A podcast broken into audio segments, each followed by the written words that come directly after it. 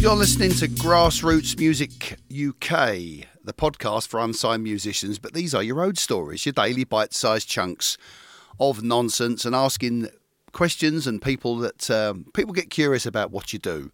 You know, it's not like a, a, other jobs. And uh, although to us it's pretty much a job, to others people go, wow, you know, it's like if you play guitar and you go to a party, they'll say, oh, quick, you know, Marcus plays guitar, quick, uh, my son's got a guitar, go and get it out of the loft. But if you're an accountant, people don't sort of go, quick, everyone crowd into the living room because Dave's going to get his calculator out, you know. Um, but the question that I got asked today um, comes from Fergus. And Fergus is in Hockley. Um, and he asks me, hi, Marcus, there's a famous story. He said, I, unfortunately, I can't remember the name of the gentleman. But there's a famous story of Kevin Keegan putting a player on for Newcastle who he knew nothing about. And it turned out that this... his footballer was terrible. Have you ever had somebody that you brought in for a gig who'd given you all the spiel beforehand who said they were really good and then couldn't play for toffee? Um, again, like Rob's question about two two girls on the go, you know, last week, I, I feel like this might have happened to you, Fergus. You know, it's like I feel like an agony aunt sometimes. Um I'm trying to think now. I've had plenty of, we've had plenty of auditions for people who said, you know, we'll be okay and we know what we're doing, and um, and then they turn up and they they couldn't do the job.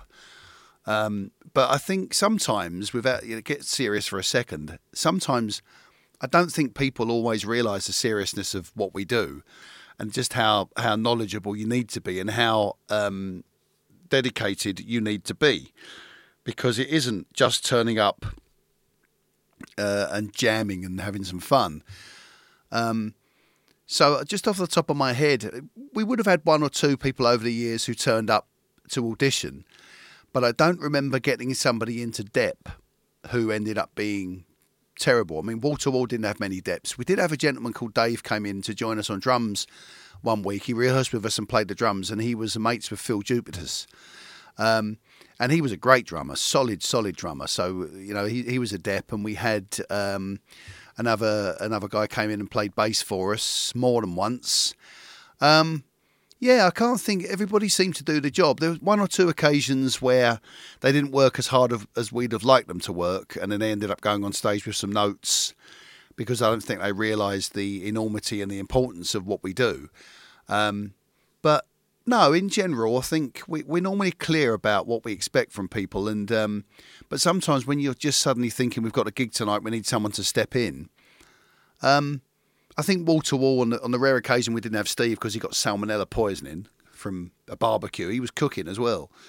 Um, we just played it without him because we all knew what we were doing. And to bring somebody in and to, and to work with them um, wouldn't have been easy. We did have a, a guitarist for a while who was a stand-in.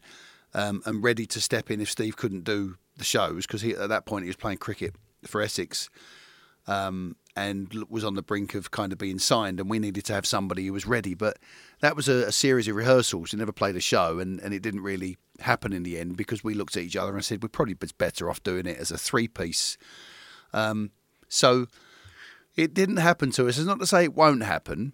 You know, we've had plenty of people who wanted to get out of the audience and, and sing, who, who, who uh, on the rare occasions that we let them, ended up being terrible. But no, Fergus, uh, it hasn't happened to us much because we normally have a, um, a backup plan, which is we have a set that we can play without a member of the band. But sometimes it's unavoidable. Um, and we have had our share of rehearsals with people who said they could do the job and then turned up and they, they weren't even close. They were more like Liam Neeson than Liam Gallagher. Um, but yeah, if, if you've had an experience like that, if if you've been involved in a rehearsal or, or, or an incident that wasn't your fault, get on to w w w dot innovation studios dot com and let me know that story. I'll be back tomorrow with another road story. Christmas is getting here fast, isn't it? Chat tomorrow. Bye bye for now.